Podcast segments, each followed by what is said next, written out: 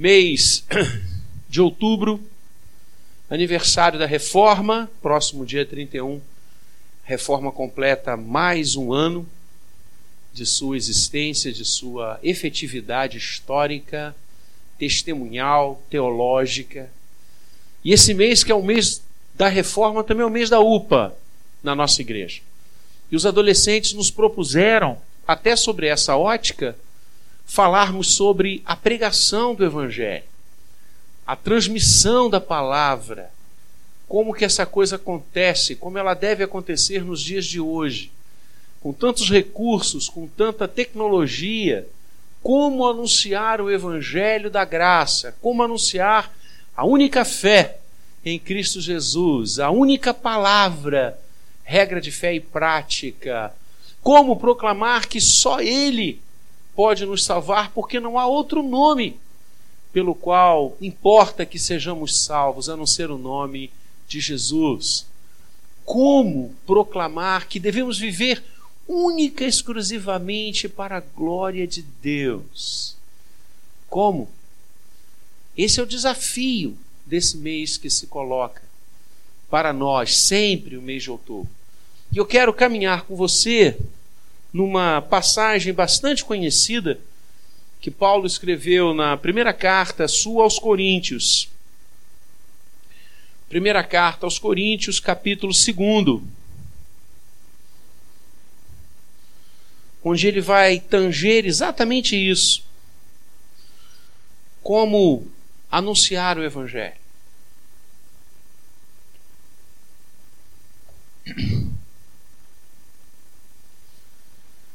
Após ele ter falado sobre a mensagem da cruz, no capítulo 1,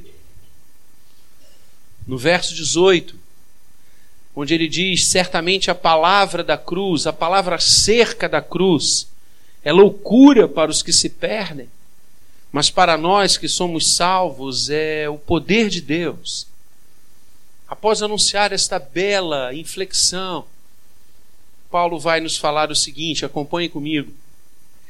Eu, irmãos, quando fui ter convosco, anunciando-vos o testemunho de Deus, não fiz com ostentação de linguagem ou de sabedoria, porque decidi nada saber entre vós senão a Jesus Cristo e este crucificado.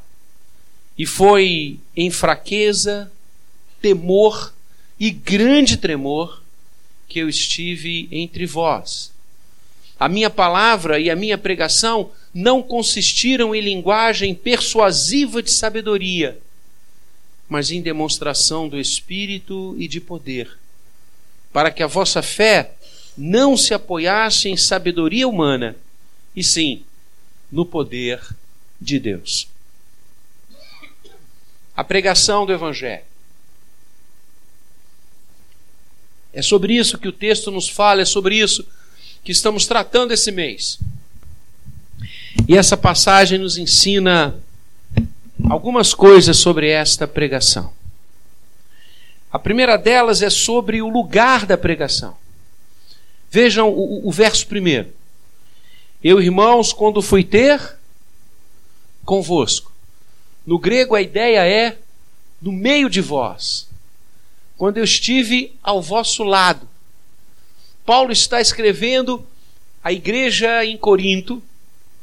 Ele já estivera lá ele andara por aquela cidade, entrara naquelas casas, anunciara a palavra por aquelas ruas, por aqueles lugares, permaneceu naquela cidade, pregando, ensinando, ministrando, e ele agora rememora isso à mente dos seus ouvintes.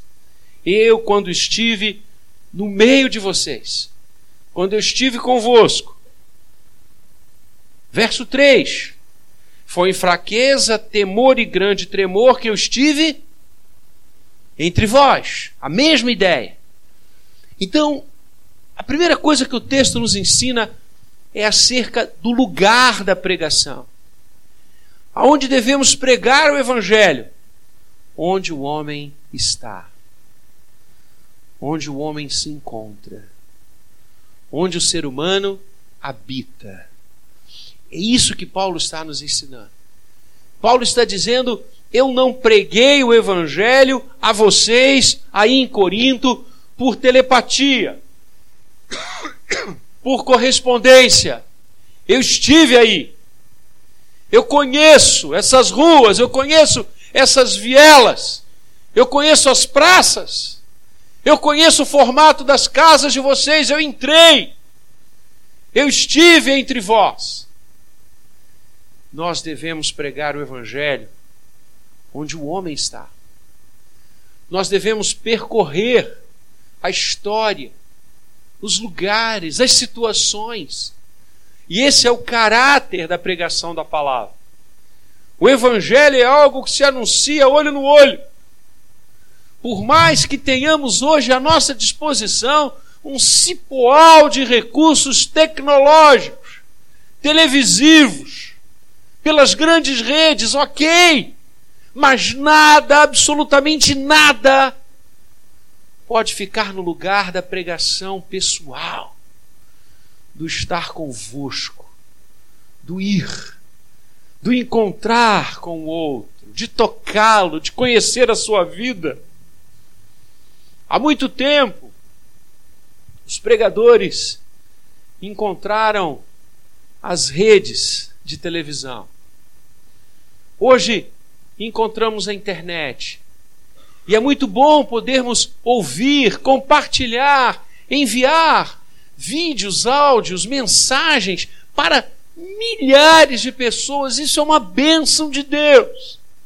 Eu vejo em todos os meios de comunicação uma oportunidade imensa, gigantesca, de anunciarmos a palavra, mas de forma alguma a igreja é chamada apenas a pregar usando esses métodos ou esses instrumentos, por mais eficazes que eles sejam, porque somos chamados para ir aonde o ser humano está. Não dá para pregar o Evangelho à distância. Fazendo uma ligação, o dia de amanhã, dia do Mestre, hoje há um, uma, não diria um embate, mas uma perplexidade no nosso país acerca do ensino presencial e do ensino à distância. Sendo certo que o ensino à distância vem batendo todos os recordes de matrículas no nosso país. Eu diria que é muito bom ensinar à distância, mas a presença, o olho no olho, o toque, a visão do ensino presencial tem a sua relevância. E quero usar isso em relação à pregação da palavra, esse binômio. Podemos pregar à distância? Sim. Isso não é de agora. O reverendo Simonton, primeiro missionário a pisar no nosso país, o primeiro homem que entrou no Brasil com o visto de entrada assinado pelo Império Brasileiro como missionário. Ashbel Green Simonton, poucos anos depois, infelizmente, veio a falecer de febre amarela, tolhido, como tantos outros brasileiros naquela época que tristemente pereceram por essa enfermidade. Apenas oito anos durou seu ministério aqui no Brasil, mas entre tantas coisas que Simonton construiu, fez, elaborou, e que ministério exitoso, que ministério frutífero em tão pouco tempo. Simonton organizou a primeira igreja, o primeiro presbitério, o primeiro seminário e o primeiro jornal. A imprensa evangélica, o primeiro jornal evangélico da América Latina. E Simonton, diante do presbitério do Rio de Janeiro, dá um relatório dizendo que havia assinantes da imprensa evangélica no Acre. Olha que coisa linda! Não tinha celular, não tinha internet, mas irmãos lá do Acre estavam conhecendo o Evangelho através da imprensa evangélica que chegava lá.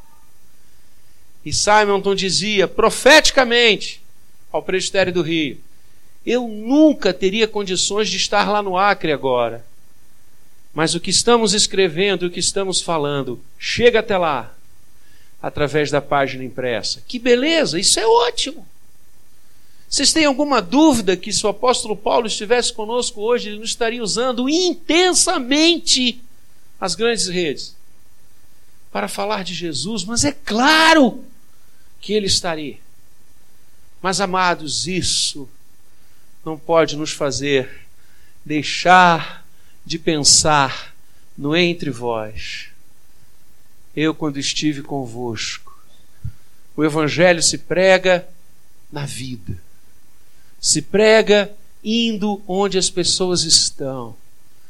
A igreja nunca foi chamada para olhar o mundo, para olhar as situações de cima, do alto, e lamentar quase sempre.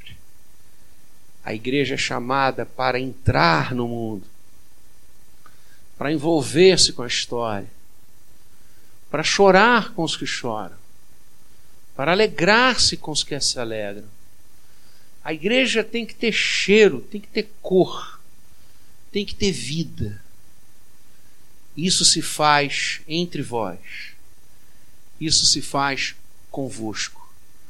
Paulo, o maior escritor do Novo Testamento, enviava as suas cartas que eram lidas por várias igrejas. E na verdade, a reunião de várias epístolas de Paulo foram é, anexadas, foram é, compiladas juntas. E ao longo do final do primeiro século e por boa parte do segundo, circulou entre as igrejas o chamado Corpus Paulinos, a junção de algumas epístolas de Paulo. Que coisa linda! Igrejas que não tinham pastor, que não tinham líder, dominicalmente à frente mas liam as cartas, conversavam sobre os ensinos, como estamos fazendo aqui.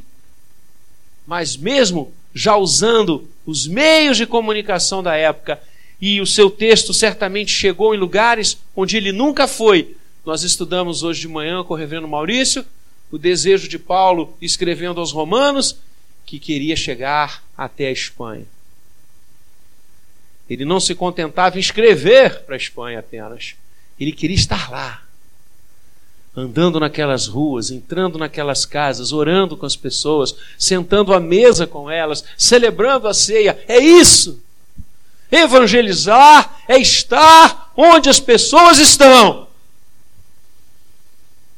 Evangelizar é envolver-se com a vida daqueles que estamos evangelizando. Estar com eles, estar no meio deles. A segunda coisa que o texto nos ensina é acerca do conteúdo da pregação. O lugar da pregação e o conteúdo da pregação. Repare, Paulo diz: Quando eu fui ter convosco, eu vos anunciei o testemunho de Deus. Verso 2: Decidi nada saber entre vós a não ser a Jesus Cristo, senão a Jesus Cristo e este crucificado. Amados, o conteúdo da pregação não é outro. Não pode ser outro. E jamais será outro. O conteúdo da pregação, e nós temos falado deste púlpito desde que o mês de outubro começou, e sempre que o conteúdo da pregação da igreja é Cristo Jesus. Decidi nada saber entre vós, a não ser a Jesus Cristo e este crucificado. Quando Paulo caminhou pelas ruas de Corinto, quando Paulo entrou naqueles lares para orar, para evangelizar, para batizar, quando Paulo tocou as pessoas, ele estava levando a mensagem única do Evangelho que Deus amou o mundo de tal maneira que deu seu Filho unigênito, para que todos aqueles que nele creem não pereçam, mas tenham a vida eterna. Ele foi anunciando que não há outro nome dado entre os homens, pelo qual importa que sejamos salvos, a não ser o nome de Jesus. Ele foi até aquela cidade e não só ela, mas ele foi em todos os lugares enquanto sua vida como vela serviu e abençoou a tantos para dizer que o único que foi achado digno de abrir os livros e tirar os seus selos foi o Cordeiro morto que ressuscitou. Essa era a mensagem que ardia, queimava o coração de Paulo. Cristo Jesus. E eu falava no domingo passado exatamente sobre isso e quero bater nesse ponto. Porque hoje olho para a igreja que muitas vezes quer, como instituição, ministrar e falar ao mundo de tantas coisas, menos do Senhor quando ela tem como finalidade única, precípua, anunciar o Evangelho da graça de Deus. Todas as demais coisas só podem ser faladas, ensinadas e ministradas sob o prisma daquele que morreu e ressuscitou. O nome que está acima de todo nome. Porque na terra, nas águas, nos céus, em lugar nenhum existe outro a não ser Cristo Jesus. Esse é o conteúdo da mensagem da igreja. E é lindo Paulo dizer: eu decidi, eu escolhi nada saber entre vós. Eu me recordo ainda do domingo passado, quando eu falava um pouco sobre o histórico de Paulo e disse que Paulo era alguém que sim, tinha muito o que falar, tinha muito o que ensinar, mas ele faz uma escolha. Ele diz: Olha só, e outras vezes tantas ele escreve isso.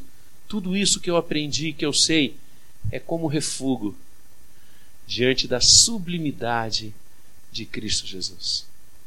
Amados, o nosso compromisso é com a pregação do Evangelho, é falar de Jesus, é anunciar que Cristo e só Ele pode perdoar os nossos pecados é anunciar que Cristo e só Ele pode quebrar as correntes do mal, dos vícios, do pecado, da escravidão que o inferno lança sobre os homens.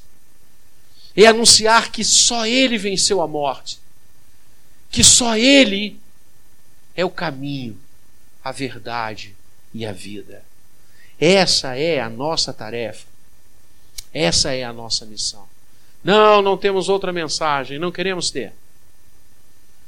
Não temos outro discurso e não queremos ter. Não temos outra fala junto ao mundo e não queremos ter. A não ser a fala de que conhecemos aquele que veio para nos salvar. Porque Deus estava em Cristo, reconciliando consigo mesmo todas as coisas. Eu temo, irmãos, quando a igreja, como instituição, se envolve com as coisas do mundo, com as coisas humanas. Eu temo, porque já vi esse filme acontecer na história inúmeras vezes. Quando a igreja pura, quando a igreja testemunhal que abalou o Império Romano. E, não obstante a tremenda perseguição, quando a igreja foi cooptada por Constantino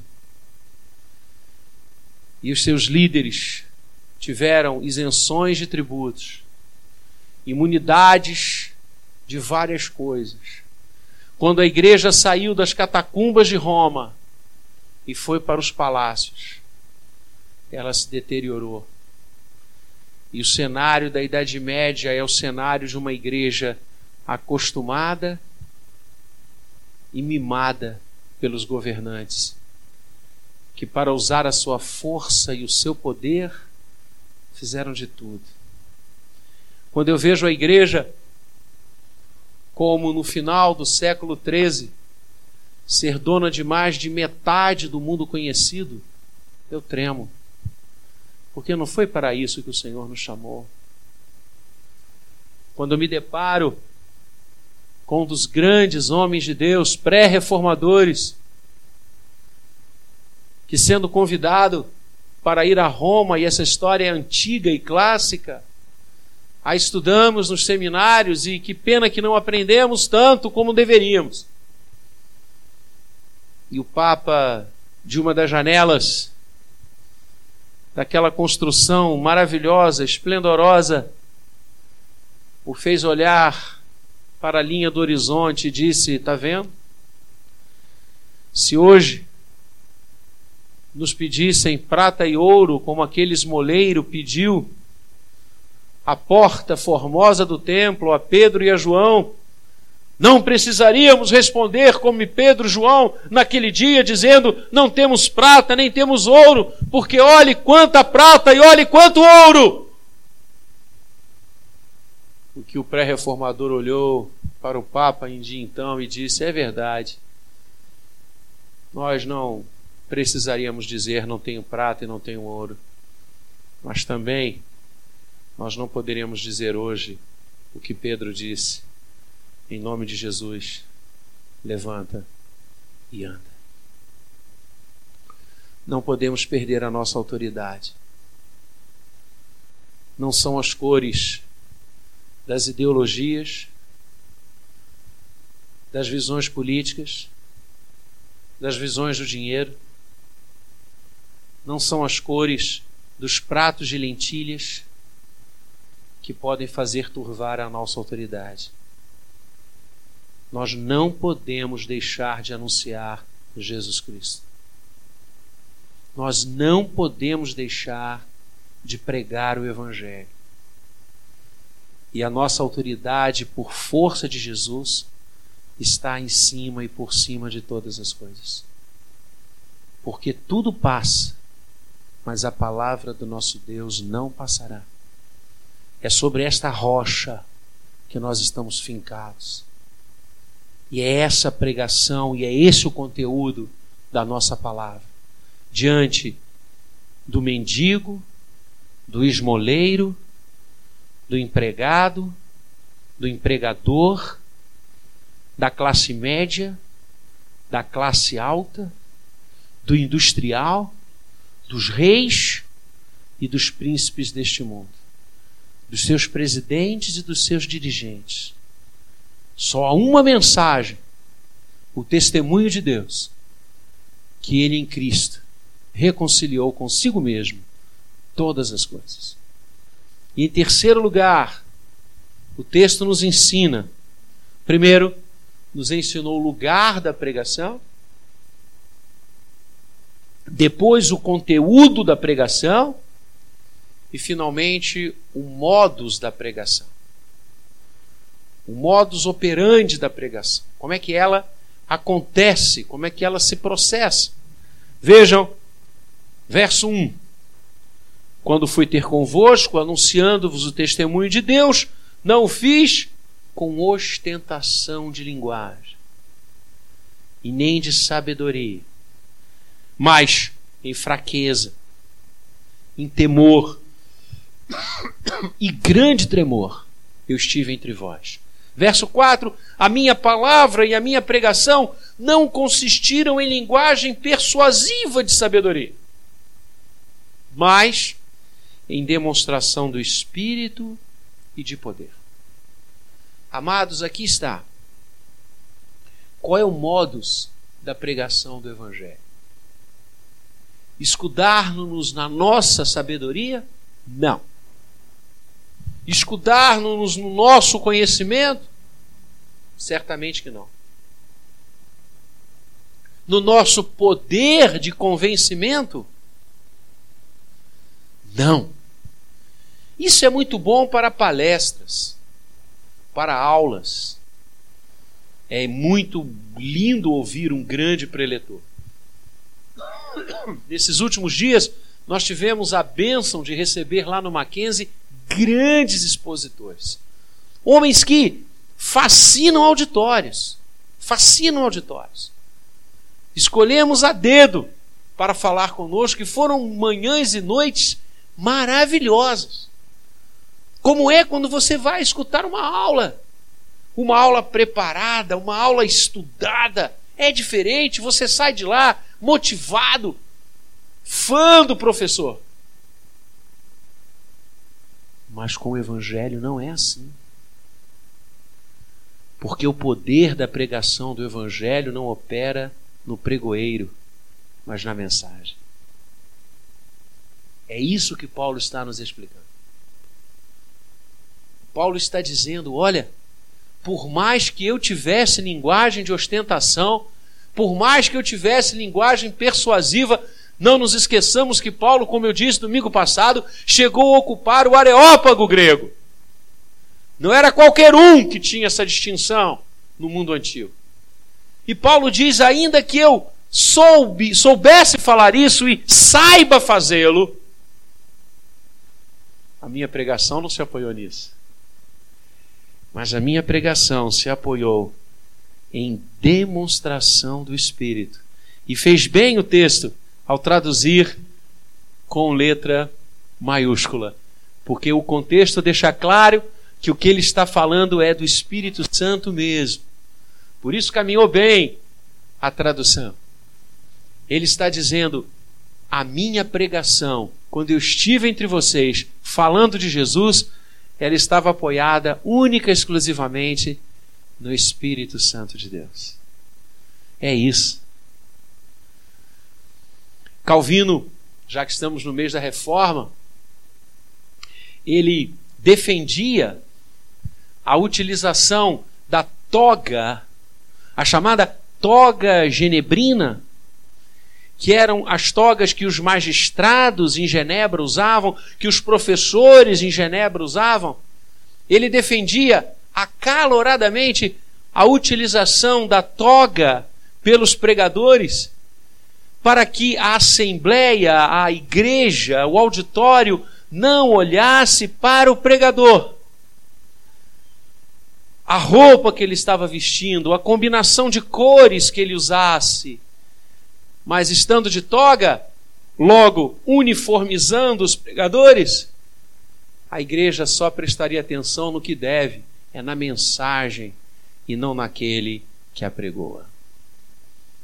Na igreja, não seguimos pessoas, seguimos a pessoa, Cristo Jesus, que é anunciada pelo Espírito Santo através dos pregadores. A centralização da igreja não pode nunca estar em pessoas. Por isso, inclusive, Calvino nunca autorizou que as suas ideias, que as suas interpretações teológicas criassem a igreja calvinista. Ele dizia não, de forma nenhuma, porque a igreja só pode ser de um. Nós somos servos. Tudo que fazemos é com a centralidade do Espírito Santo, não é a nossa inteligência, não é a nossa capacidade, mas sim a unção.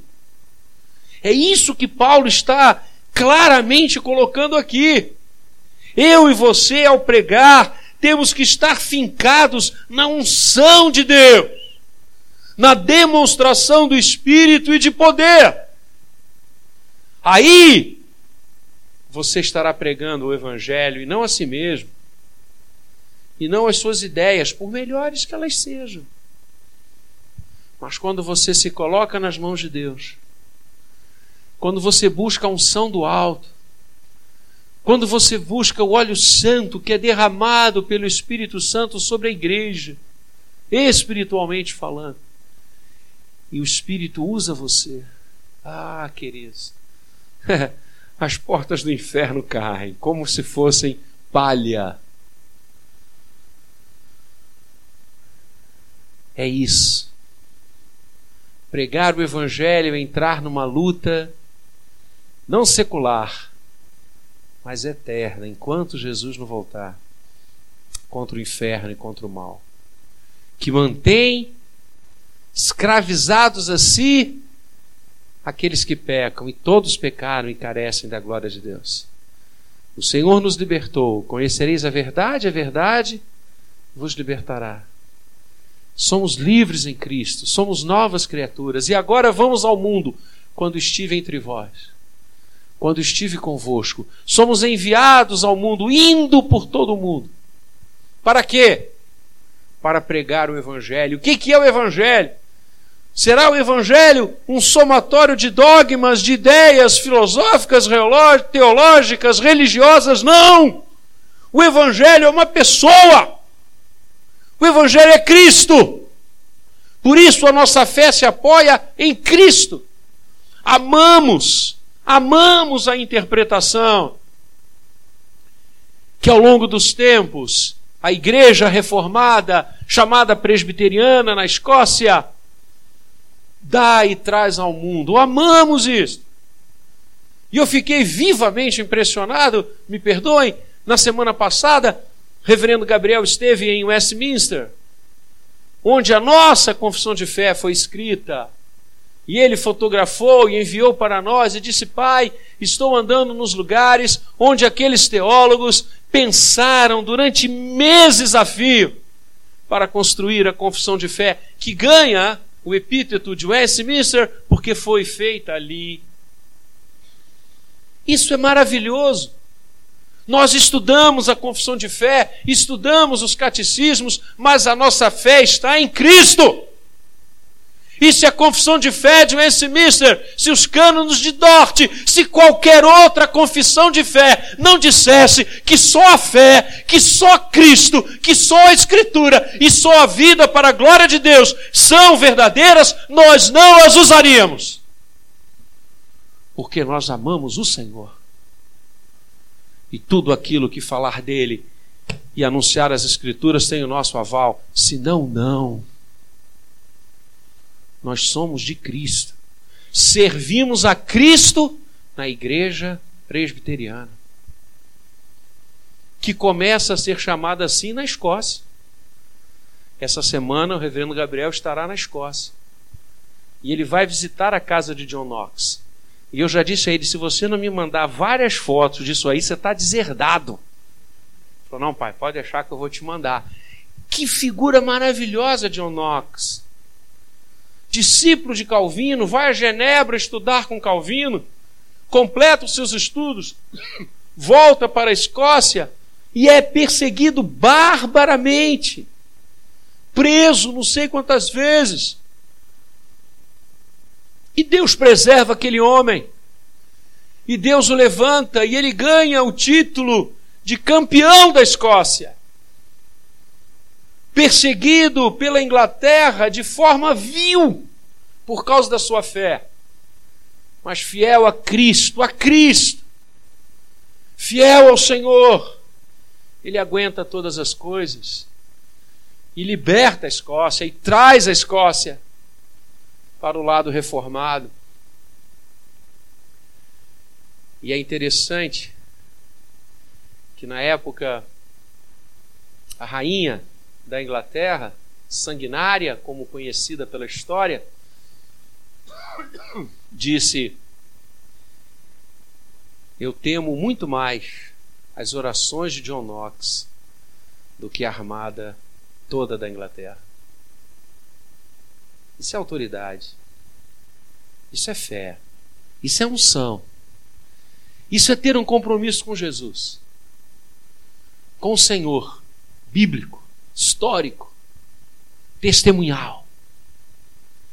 Esta fé que uma vez por todas foi dada aos santos e que foi entregue a mim e a você, para pregarmos, para anunciarmos, para a unção do Espírito Santo trazer Jesus aos corações doridos, machucados, espezinhados pelo pecado. Essa é a nossa tarefa, é assim que pregamos. Para quê? Para que a fé daqueles que vão ouvir a pregação do Evangelho através de nós não se apoie em sabedoria humana, mas sim no poder de Deus. Onde pregar? Onde o ser humano estiver. O que pregar? Cristo Jesus. nada mais. Cristo Jesus. Como pregar? Nas mãos de Deus. Na unção de Deus. Consagrando tudo que somos e temos, para que Ele nos use como instrumentos da Sua graça e falem de nós, como falaram dos primeiros cristãos, que ao chegar em Tessalônica, as pessoas disseram: Estes que têm transtornado o mundo chegaram também aqui. Que aonde formos, aonde estivermos, os nossos vizinhos, os nossos colegas, os nossos amigos, a nossa família, diga: Ah, estes que têm mexido com o mundo, estes que têm colocado o mundo de cabeça para cima, estes que anunciam ser Jesus o verdadeiro Rei, chegaram também até aqui. Que o Senhor nos use. Assim seja. Amém.